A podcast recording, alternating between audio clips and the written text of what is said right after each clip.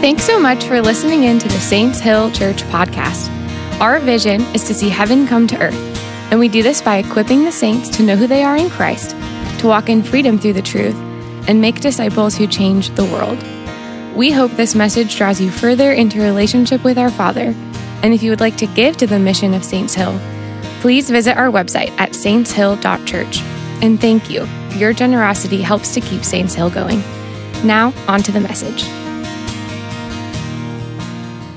Turn in your Bibles to Luke chapter 2. That's where we're at in the book of Luke. If you're unfamiliar with the Bible, um, it's broken into two different sections. There's the Old Testament, which is the story of the people of God before Jesus. And then there is what we call the New Testament, which is the story of Jesus and then of the people who planted churches and led the, the early church and, and all the letters they wrote to one another. Um, and we are in uh, Luke, which is one of the stories of Jesus. There's four what I like to call documentaries of Jesus. Matthew is one, Mark, Luke, and John, and they tell the story of Jesus on earth. And Luke is one of the most detailed. So we actually don't find this story in other um, uh, of the four Gospels, but it's right here in Luke, and it's a really fascinating one. What I want to talk about tonight um, is, is a, I have a very simple aim. And here's my aim. If you're like a note taker, this is like the whole thing's going to be about this. Here's my aim Can a human today hear from God?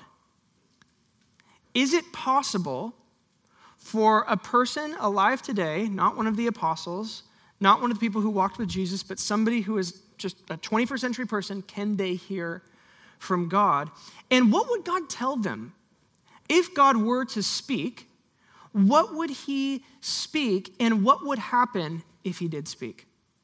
Let's work through the story before us in Luke chapter 2. Look down at your Bibles, Luke 2, verse 22. Jesus has just been born. Uh, well, actually, fast forwards a couple years in his life, but he's been born, and his parents bring him to the temple. Verse 22 When the time came for the purification rites required by the law of Moses, Joseph and Mary took him, being Jesus, to Jerusalem to present him to the Lord. Verse 23 As it is written in the law of the Lord, every firstborn male is to be consecrated to the Lord. Verse 24, and to offer a sacrifice in keeping with what is said in the law of the Lord, a pair of doves or two pigeons. You're like, what is going on? We have baby dedications, there's no pigeons involved. What the heck is happening? Well, this is a, a this tradition that, that uh, the Jewish people participated in was part of the tradition of generosity. What I mean is that when God provides a child to a couple, in the Jewish tradition, they are to consecrate that child to God. What does that mean? What is consecration? It's to dedicate to God whatever He's given you. All of the law. Why all those weird rules in the law? It's a way of teaching people from the outside in. Now, it changes in the New Testament, but the law was this from the outside in, training people to respond correctly to God. That's what we're seeing right here in the text. So, what are we learning? Well, Mary and Joseph, they're good Jews, they're following the law. Verse 25. Now, they're in the temple. Now, there was a man in Jerusalem called Simeon who was righteous and devout. He was waiting for the consolation of Israel, and the Holy Spirit was on him. It had been revealed to him by the Holy Spirit that he would not die before he had seen the Lord's Messiah. I want you to pay attention to this phrase here the consolation of Israel. What is that? What is the consolation of Israel?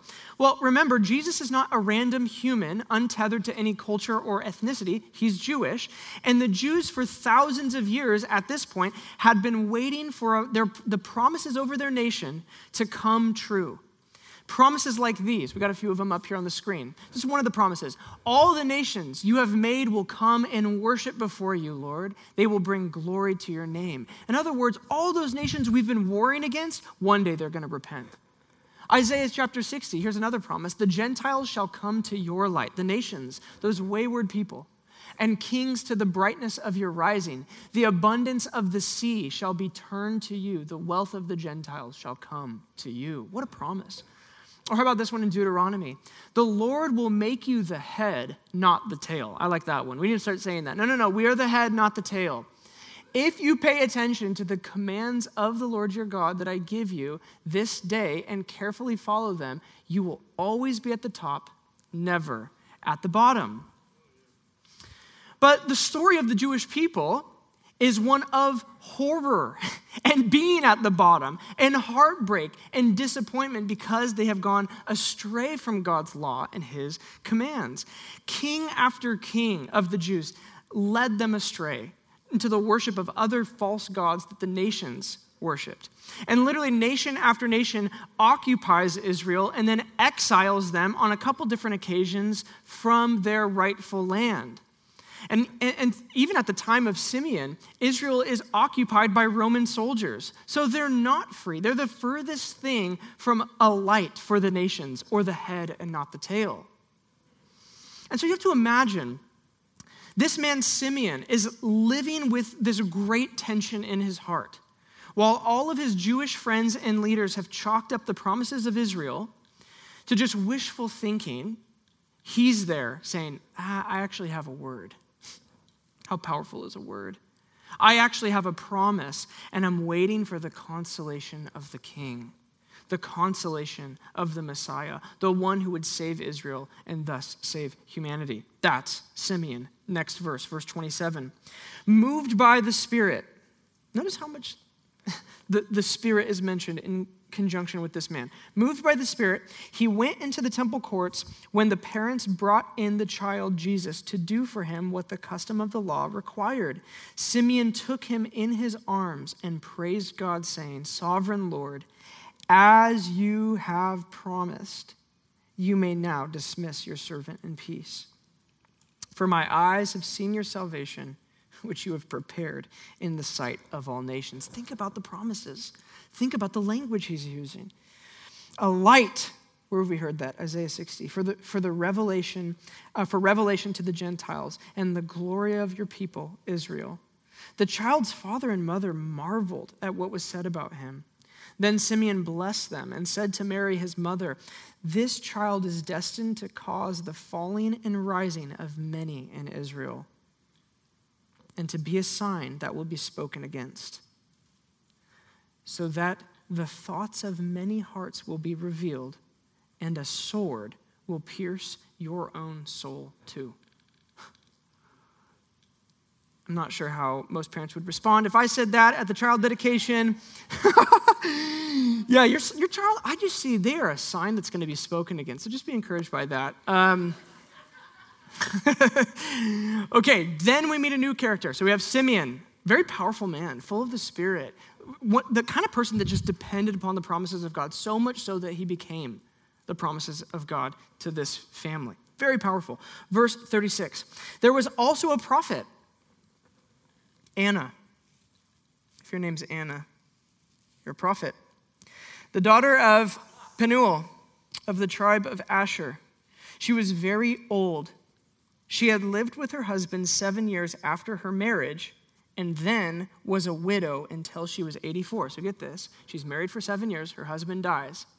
From that point forward, she lives, pay attention, she never left the temple, but worshiped night and day, fasting and praying.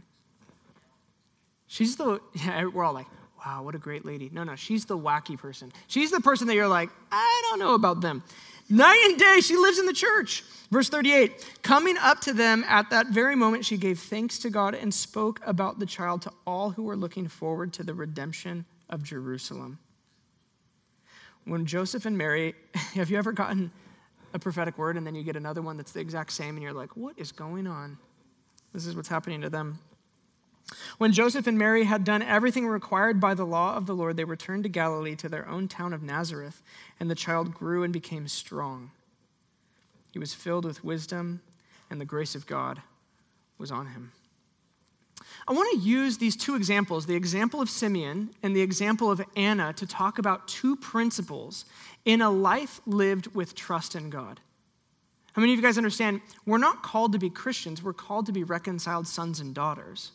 We're called to have a relationship of trust where daily, monthly, yearly, our trust in God increases. Where it increases, I trust you more today than I did yesterday. I trust you more this year than I did three years ago. That's the trajectory. So what, so what these two show us is they, t- they show us two principles uh, that will happen in your life when you have a life of increasing trust. So Simeon, what, what's, the, what's the principle? What do we learn from him? Well, he had a promise, he had a word over his life. He will see the consolation of Israel. That's the word over his life. That's the prophetic promise over his life. And this promise actually gave him a lens of expectation for what he would see, and thus he recognized the Messiah when he saw Jesus. He had a promise. Everybody's like, Roman occupation, head, not the tail. No, no, no, we're the tail, not the head. Top, not the bottom. No, no, we're the bottom, not the top. And he's like, I will see the Messiah. Do you know how difficult it is? I mean, we're learning this as believers in this current day. How difficult it is to stand against the tide of cultural and popular opinion and have a different take. And he's like, Yeah, no, I'm going to see the Messiah. This is probably one of those ones he didn't tell to many people, I would imagine. But it so sets him up to recognize the Messiah when he walks in the room. So then he participates in declaring who Jesus would be prophetically. So much so that we have it written down right here. So here's the principle. Here's the principle. You listen to his voice and you will become his voice. You listen to his voice and eventually one day you will become his voice prophetically over someone else who came along. Anna, what's the lesson of Anna? What's the principle of Anna, the old woman who never left the temple? The principle of faith is this what you soak in, you see. What you spend time on, you will recognize. This is the story of Simeon and Anna. And I, and I think they both encapsulate this great privilege of our lives because the Christian life is not so much about doing good Christian things as it is a pursuit of knowing God. It's this pursuit of, and, and all the mystery and all of the, the difficulty in that, of, but of knowing God. And, and when you hear promises, when you recognize his presence, then if you are in that pursuit of knowing him, you will end up participating. So I suppose what I want to address tonight is this common question that I get. I get this question probably once a month from somebody who is either like, like they're one of your friends who doesn't like it that you go to a charismatic church, or somebody who's new to the church and they're like, what the heck is all this word stuff? Here's the question Is this lifestyle possible? Can you be Simeon? Can you be Anna today? is, it, is it even possible to be prophetic? Uh, is God still speaking? And here's what I want to say this evening God is still speaking. Rhema happens. Rhema happens. See, there are two words in Greek uh, for word in the Bible, two words for the word word in the Bible, and they are logos and rhema.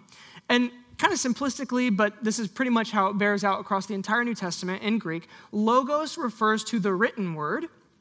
This is the logos. We got the logos, the written word. And rhema refers to the spoken word. Um, there are some exceptions, but that's commonly how they are used. So, for an example of logos, here we go. Psalm 119, verse 9. How can a young person stay on the path of purity? By living according to your logos. In the Septuagint, where they translate the Hebrew into Greek, they use the word logos for this. Why is that? Because if you want to stay pure, if you want to live an abundant life, you better guard it with the logos. You better spend time in the scriptures. That's how you stay on the path of purity.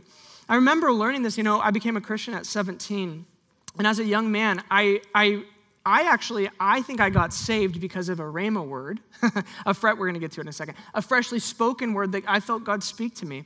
But then I opened up the scriptures and I found, oh, the voice that is speaking to me is in here all over the pages. And, the, and the, the truth and the words just began to jump off the page and begin to reorient my life and the way that I thought about what's true and wisdom and how to live my life and what I want to dedicate myself to and all of that. It's so important that we stay in the scriptures. If you want to hear from God, spend time in the scriptures. You want to hear from Him? Read the Bible. Um, but how many of you understand that God spoke and He's still speaking? This is Rhema.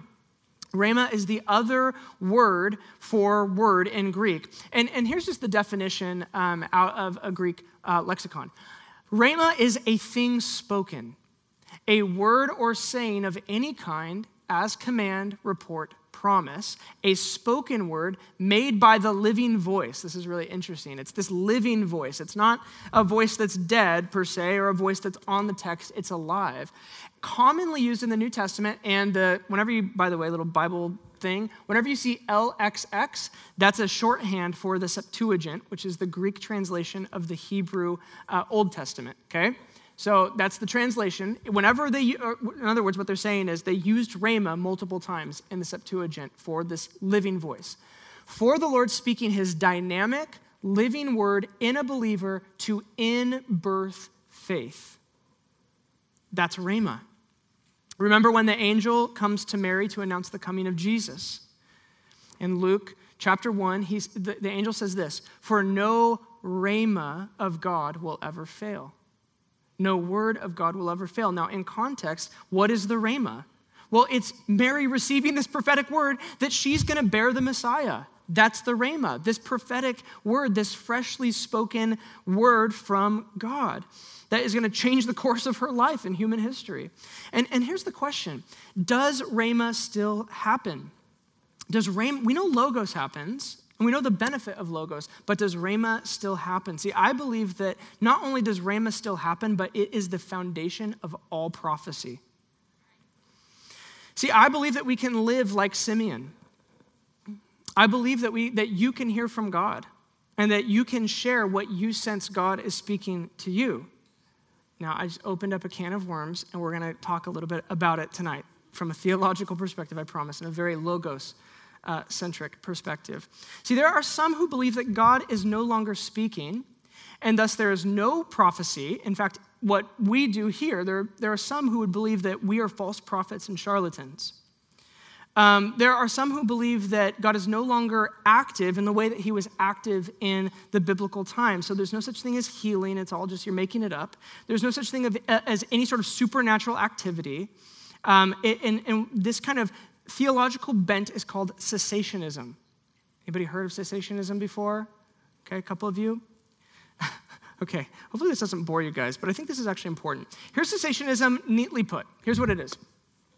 We don't have apostles like Paul and Peter and John anymore. They gave us the authoritative teaching by which the church continues to live to this day, and that is the only teaching we will need until Jesus returns. I actually agree with this. I think this is exactly right. The apostles, what we the apostles we read about in the text who knew Jesus, they played a unique role in the founding of the church. They founded the church. And they wrote the canon of scripture that we have before us today, but there are gifts of the Spirit that are not tethered to a time frame. There's nowhere in, in the New Testament that says, and then the gifts of the Spirit will end. You can't find it. And I believe there are lesser issues or circumstances in which the implications of the gospel remain fuzzy. In other words, there are things in our current everyday that the Logos does not specifically speak to. It speaks around it, and there are implications to it, but I believe that the Spirit of God gives us wisdom and insight in little r revelation, not capital R revelation like what's before us, for the flourishing of people and the correct choosing of his children. In other words, God speaks his Rhema words around issues that we need wisdom about so that we might, you know, I think about. Um, gosh, what uh, Paul says in, in Romans chapter 5, so that we might reign in life. So that we might reign. That word wisdom is connected to the word rule, so that we might reign in life. We actually need the voice of God in our lives to do that. Jesus said this He said, Man does not live on bread alone, but every rhema. But every rhema. Now, there's a reasonable fear behind cessationism, and it's actually a fear that I share, which is this What happens to a society, a church, or individuals when certainty in a belief wanes and there's other voices speaking into it? What if it, is, it can't just be this free for all? No, no, no. We need the recorded text to be the only thing that we focus on. None of this like word stuff. What happens if we can't simply point to the Bible and say, look, there it is, that settles it? Or what happens when there might be some interpretation needed? This is actually a little bit more of a gray area than I thought. Does that make you uncomfortable? Or what if people's experience, I think this is a big concern of cessationism, what if people's experience takes the place of truth? I don't want to live in that world. See, I think this is legitimate, but the answer to misuse is not non use, it's correct use. The answer, this is, we should just be thinking, this is like how to not be an extreme person on either side of any issue. The answer to misuse is not non use, it's correct use. Jesus seemed to be aware of this potential uh, for people misusing the rhema of God or misusing the word of God when he said this about false prophets in Matthew chapter 7. He said, Beware of false prophets, which come to you in sheep's clothing, but inwardly they are ravening wolves. Lots of times, I think cessation uh, theologians, they use this passage to say, see, charlatans. But here's the thing why would he warn us about false prophets if there weren't real prophets? The sheer, the sheer idea that there are false prophets mean that there must be some who are real. Paul actually thinks this as well. So turn your Bibles to the right to 1 Corinthians chapter 14, to the right in your Bible, past Acts and Romans, and then eventually you'll get to 1 Corinthians, which is a letter that Paul wrote to the Corinthian church in the first century. Um, okay, so 1 Corinthians chapter 14, and I want to just look down at verse 5. We're going to kind of bounce through this passage just a little bit. This is a really interesting one. Okay, so it says this I would like every one of you, who's he speaking to? The church. I would like every one of you to speak in tongues. we haven't given that message yet. I would like all of you to speak in tongues. How about that? Um, but, but pay attention to this. But even more to prophesy. The one who prophesies is greater than the one who speaks in tongues, unless someone interprets so that the church may be edified. Now, why, why would that be? The one who prophesies is greater than the one who speaks in tongues unless the tongues are used to edify the church? Well, because prophecy naturally edifies. How do I know? Go back to the beginning of chapter 14. He says this Follow the way of love, verse 1, and eagerly desire the gifts of the Spirit, especially prophecy. For anyone who speaks in a tongue does not speak to people but to God. Indeed, no one understands them. they utter mysteries by the Spirit. But the one who prophesies speaks to people for their strengthening encouraging, and comfort. Prophecy is this powerful thing. You're like, wait a second, are you telling me that prophecy is supposed to strengthen, encourage, and comfort? What about Old Testament prophets and all of the hellfire and brimstone that those guys spoke? Aren't, you know, this is I get this criticism a lot. You know, you guys say that you're prophesying, but you only say good things. How can you only say good things? Oh, a lot changed at the cross. What you're reading in the Old Testament is you are reading prophets who are confronting the severity of sin with the severity of righteousness. It's severe. What, you are, what we're talking about in the New Testament is we're talking about people with an eternal destiny, a hope, and a reconciliation to Yahweh. We talk different. God's wrath is no longer an expressive wrath like we saw in the Old Covenant. In fact, in Romans chapter 1, it says that his wrath is allowing people to feel the consequences of their own choices. They're receiving within themselves their due penalty. So there still exists wrath, but what is the wrath? It's the natural consequences of living a sinful life. How does he change it? In that same chapter, Romans chapter 1, he says, But it's the Lord's kindness that leads people to repentance. So our words, our prophetic words, must line up with strengthening, encouraging, and comforting because we are the people who use kindness to draw people to repentance, not hellfire brimstone like the Old Testament prophets. Jesus said this. He said, uh, or, or the, the, Bible says this about Jesus, that uh, he fulfilled the prophets and he fulfilled the law. In other words, we don't have a law like we used to. We now have the law of the Spirit, and we don't have prophets like we used to. We now have prophets who strengthen, encourage, and comfort. It's very, very powerful stuff. And then Paul, he gives these instructions about church gatherings and prophecy. About this, what we're doing right now. You're like, is this biblical, all these words that they're giving? Well, let's find out. I think Paul might be on my side. Uh, skip down to verse uh, 26. Verse 26. What shall we say, brothers and sisters? When you come together. We're together. It's awesome. When you come together, each one of you has a hymn or a word of instruction, a revelation, a tongue, or an interpretation. Everything must be done so that the church may be built up. If anyone speaks in a tongue, two, or at the most three, should speak, because we can only take so much tongues, one at a time, and someone must interpret. If there's no interpreter, the speaker should keep quiet in the church and speak to himself and to God. Which I hear that around here all the time. Sometimes in the middle of worship, you'll hear somebody next to you speaking in tongues. Do you know what they're doing? They're doing something biblical. They're doing what Paul told them to do. Verse 29 Two or three prophets should speak. You should have prophets who speak. And the others should weigh carefully what is said. And if a revelation comes to someone who is sitting down, the first speaker should stop, for you can all prophesy. Everybody say that. You can all prophesy. You can all prophesy. Oh, that's good news. You can all prophesy in turn so that everyone may be instructed and encouraged. That sounds like a good gathering. The spirits of prophets are subject to the control of the prophets. In other words, you can't just be like, I have a prophecy and spout whatever you want to spout and just be like, hey, it was God, not me. No, no, no. The spirit of prophecy is under your control. You have the ability to choose and to discern should I say this and should I say it this way? Verse 33 For God is not a God of disorder, but of peace, as in all the congregations of the Lord's people.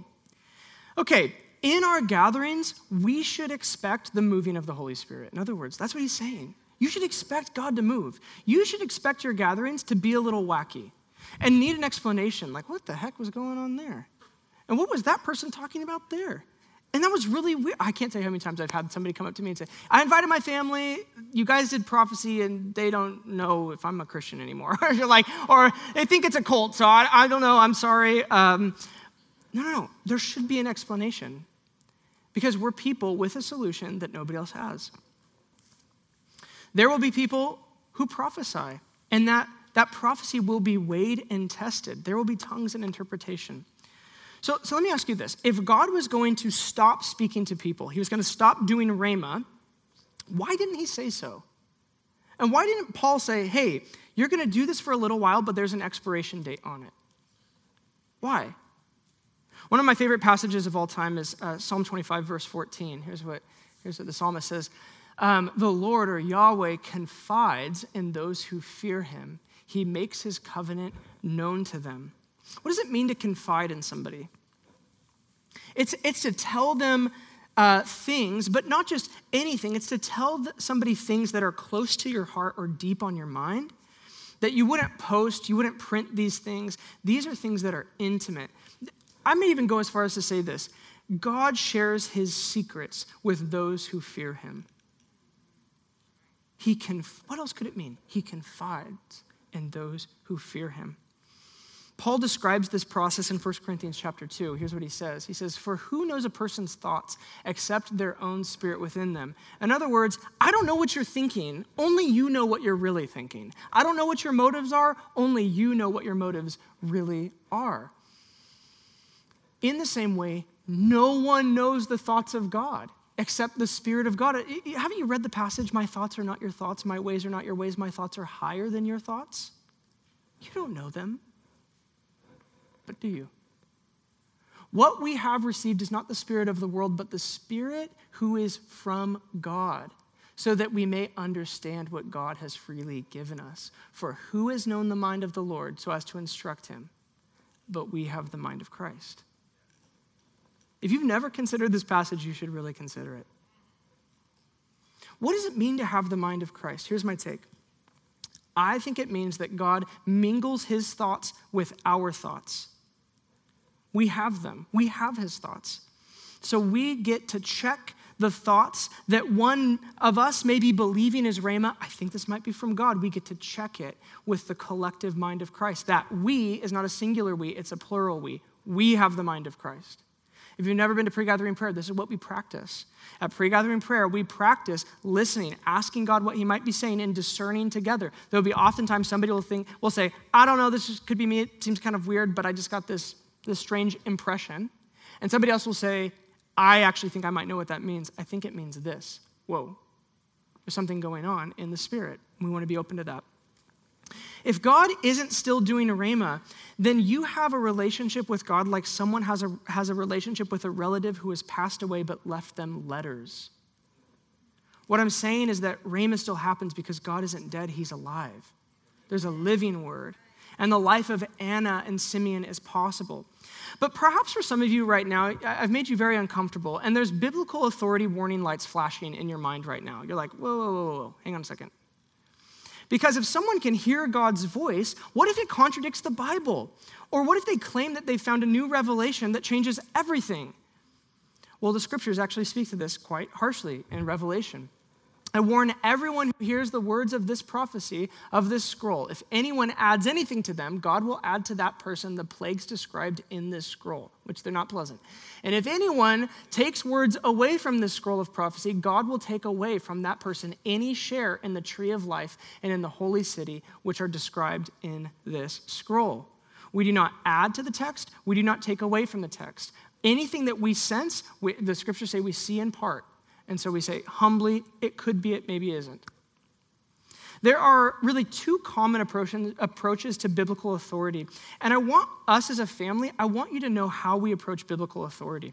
The two um, types of biblical authority are the objectivist or the subjectivist approach to biblical authority. Like I said, this is a teaching. You're like, he's using objectivists and subjectivists and what? Uh, okay, so the objectivist view of the authority of the scriptures is this God uses human language, this is in our language, human language, to tell us definitively about his, I didn't write this, I copied and pasted this, so that A, that's not my fault. About his ways, works, will, and worship. The scriptural past is wiser than the community's present. Think about that. The scriptural past is wiser in leading us to truth than our present ability to just come up with stuff, basically. That's one approach. The other approach is this the subjectivist approach. God uses the church's communal experience to tell us about his ways, workings, will, and worship. While scripture witnesses definitively to the unique work of Jesus, it also reflects a culturally and scientifically limited worldview that we must transcend. The community's present is wiser than the scriptural past. And if you are astute, you have now learned why there is a division between churches in Newberg. These are the two different takes. Is the community's present the lens through which we use to understand what truth is? Or is the scripture the lens through which we, use, we view everything else that happens around us? How do you find truth? Is it in the plain reading of Paul in the New Testament? Or is the experience of the community and the individuals in that community in any given era more authoritative lens through which to view this ancient and sometimes embarrassingly out of date text? Here's where I think we land as a church. Here's where I think we land as a church. God uses human language and contextual knowledge to explain who he is and what his purposes are. The scripture is wiser and more authoritative than present day experience, and all experience is judged by the scriptures. And all the words of the Bible are the word of God, but not all the words of God are in the Bible. You're like, Read it again.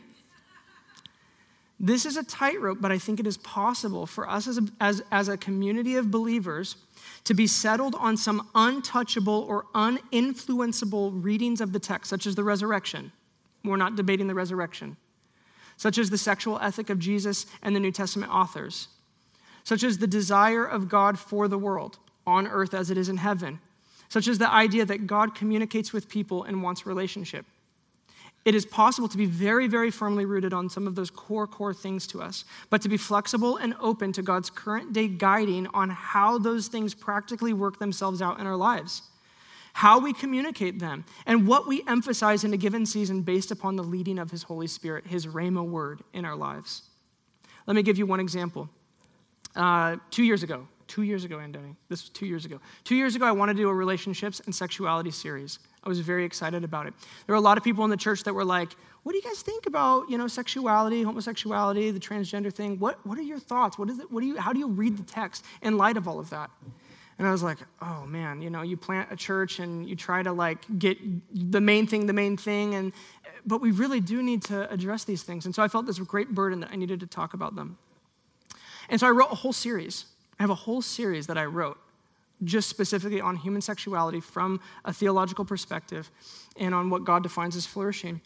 And about a week before we were supposed to start the series, so this is like February or March 2020, a week before we start the series, Andoni comes to me and he, he sits me down. This is the only time he's ever done this, but he sits me down and he says, I had a dream and I don't think that we're supposed to do this series.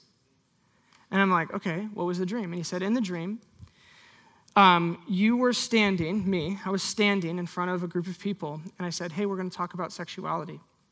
And everybody had a spear, and they lowered their spear at me. And he said, I do not think that this is the right time to talk about sexuality in the life of our church. We're not there yet. I said, Oh, but I wrote a whole thing, man. I like, you know, I'm like, hey, listen, I put a lot of work into this. And, you know, the, to be honest, like the coward in me is like, I don't want to talk about it. So it's pretty easy to not talk about it. So maybe, you know, I'm, I'm trying to discern, like, is this from the Lord? Is this just me? You know, all of that. And he said, But I, I, saw in the dream that we waited for another opportune moment, and you spoke about it, and everybody raised their sword up, and you walked on top of the spears. Let me ask you this. Two years ago, did we believe that God was changing his theology about sexuality? No, absolutely not. This is the balance if we're going to be biblical and believe in both logos and rhema. It's this. It's okay, there's some set things, and we need to address those, those set things. But we are also open to the voice of God that would maybe give us wisdom in a moment to know this is the time to do this, this is not the time to do this. That doesn't change the truth. It just is there's certain things that he has grace for, and if you don't have rhema, you don't know what those things are in a given season. I want us to have a, a, paradigm for guarding against abuses when it comes to uh, prophecy and it comes to the word of God, or, or this is a word from God, or any of that. I think that many are afraid of abuses of somebody of abuses like this. Somebody saying, "Thus saith the Lord," or "This is what God says about this particular issue," um, or "I heard this from God, and that's just you know that settles it," uh, because that is a there is a seriousness that comes with uh, including God in anything. God told me this. God, I have, the, you know, any of it comes with a level of authority. Whenever God speaks, is what Gerry Breshears says, one of our professors. Whenever God speaks, it's authoritative no matter what. And so I think there's some people that are like, whoa, I don't even know that we should do any of that because that could be abused or misused. But let me ask you this Hasn't the Logos been abused and misused as well? Haven't you been in, in, environments where people have used the text to say things that it's not saying and they've used it to control people? See, both the Logos and Rhema are abused and misused by people, yet we don't stop using and pursuing the Bible. So we have to balance two theological realities. And here's, here's the balance of our church. We should be aware of new ideas that contradict the text, false teachings that may sound biblical but are nothing of the sort. We should really be aware of that. And we should, you know, there's lots of prophetic people here. And I think most of them are very, very humble. In fact, all of the ones that I know are very, very humble people. Hey, this could be from God, maybe it's not. Listen, we should be very careful and very knowledgeable about the text to be able to check what they're saying. But we should also be ready to hear from God. We should be expectant that He is going to speak. So, um, our what i what i am after is i am after the strengthening and encouraging and comforting of people in this church. And so you will never hear us say this is what god is saying period. You will hear a lot of this could be from god or i get the sense. Now to end why even risk it? Because this is a risk right? Talking about this is a risk even encouraging this this is a risk. And i want to say this i'm willing to take the risk because of the glory of simeon and anna you could partake, you could participate in that glory. You could participate in being the person that God uses to speak a rhema word into somebody's life. See, like, what if what you hear is from God? What then? What if what you hear is actually prophetic? I think it's worth the risk. I think it's worth the risk. We just heard a testimony. I forgot that we were even, I, I hadn't, when I was writing this, I forgot that we were going to have such a great example of this. We just heard a testimony of somebody who, through a prophetic word, the general word of God became specific. And, and she said, you know, this is what she's saying in, in so many words God saw me. God saw me. If it is from God, you just participated in heaven coming. What glory, what purpose. Um, I recently feel like God's been asking me, um, what do you want Saints Hill to look like in 10 years? Not that I get to decide, I, I, don't get to decide, but I just think He's wanting to know, like, what's on your heart? Like, what do you want Saints Hill to look like in 10 years? And I'm not much of a visionary. I'm really not. Like, I'm not the kind of person that's like, and then we're going to conquer this industry, and then we're going to raise people up to do this thing, and then we're going to have this program. I got none of that. I really don't. All, all I had come to my mind was just this sense that Saints Hill is designed to be a worship center. Not like a worship center, like a building. It's designed to be a center of worship, a place where worship takes place, a, a, a temple, if you will. And, and, as I was thinking about this, you know, I started reading through some of the words that you guys sent in for the new year from uh, December 26th. And, and one of you had this word about Saints Hill being a pasture land, that it's a place where God is going to bring people and say, You need to lay down in this pasture and you need to rest. You don't need to do anything, you just need to be in my presence. And so, I, to end, I just want to share a story from a family who I was recently talking to. And um, they're a family who's been here for almost since the very beginning, and they're moving on. They're moving to another place. And I, just got to spend some time with them today, and, and, they said this. They said, you know, three years ago, uh, we were hurting we had been, you know, quickly and, and unexpectedly moved off of the mission field. They were missionaries. They were doing rough financially and they were discouraged when they first came to Saints Hill. And they told me that they have, since coming to Saints Hill, they have been rested, they've been healed up, they've been spoken into, they've been given family, they've been inspired for new dreams. Those backburner dreams got moved to the forefront. And each place of pain has become a place of thriving all from the presence of God. And I was just in awe as I was listening to them this morning or this afternoon because Anna and Simeon were people who represented God in the temple. They were the encounter that people got to have with God. They were the kind of people that we all get to be should we choose to host him here. Should we choose the, this family, like named, and then this person gave us this word, and then this person gave us this word, and then we learned this from this person. And so much of it was about prophecy. So much of it was about the people hosting God's presence. So much of it was about you guys being Anna and Simeon to them. So, so here's really the reason for Saints Hill. The reason for Saints Hill is that we would be a place where people come from all over the place. Maybe you're here for just a year at George Fox. Maybe you're here just passing through for a couple of years. But that you would come into this environment with Anna and Simeon's and you would leave with a prophecy over your life, a promise over your life. You would leave with the sense of God's presence with you and through you. That's why Saints Hill, because all revival begins with personal revival.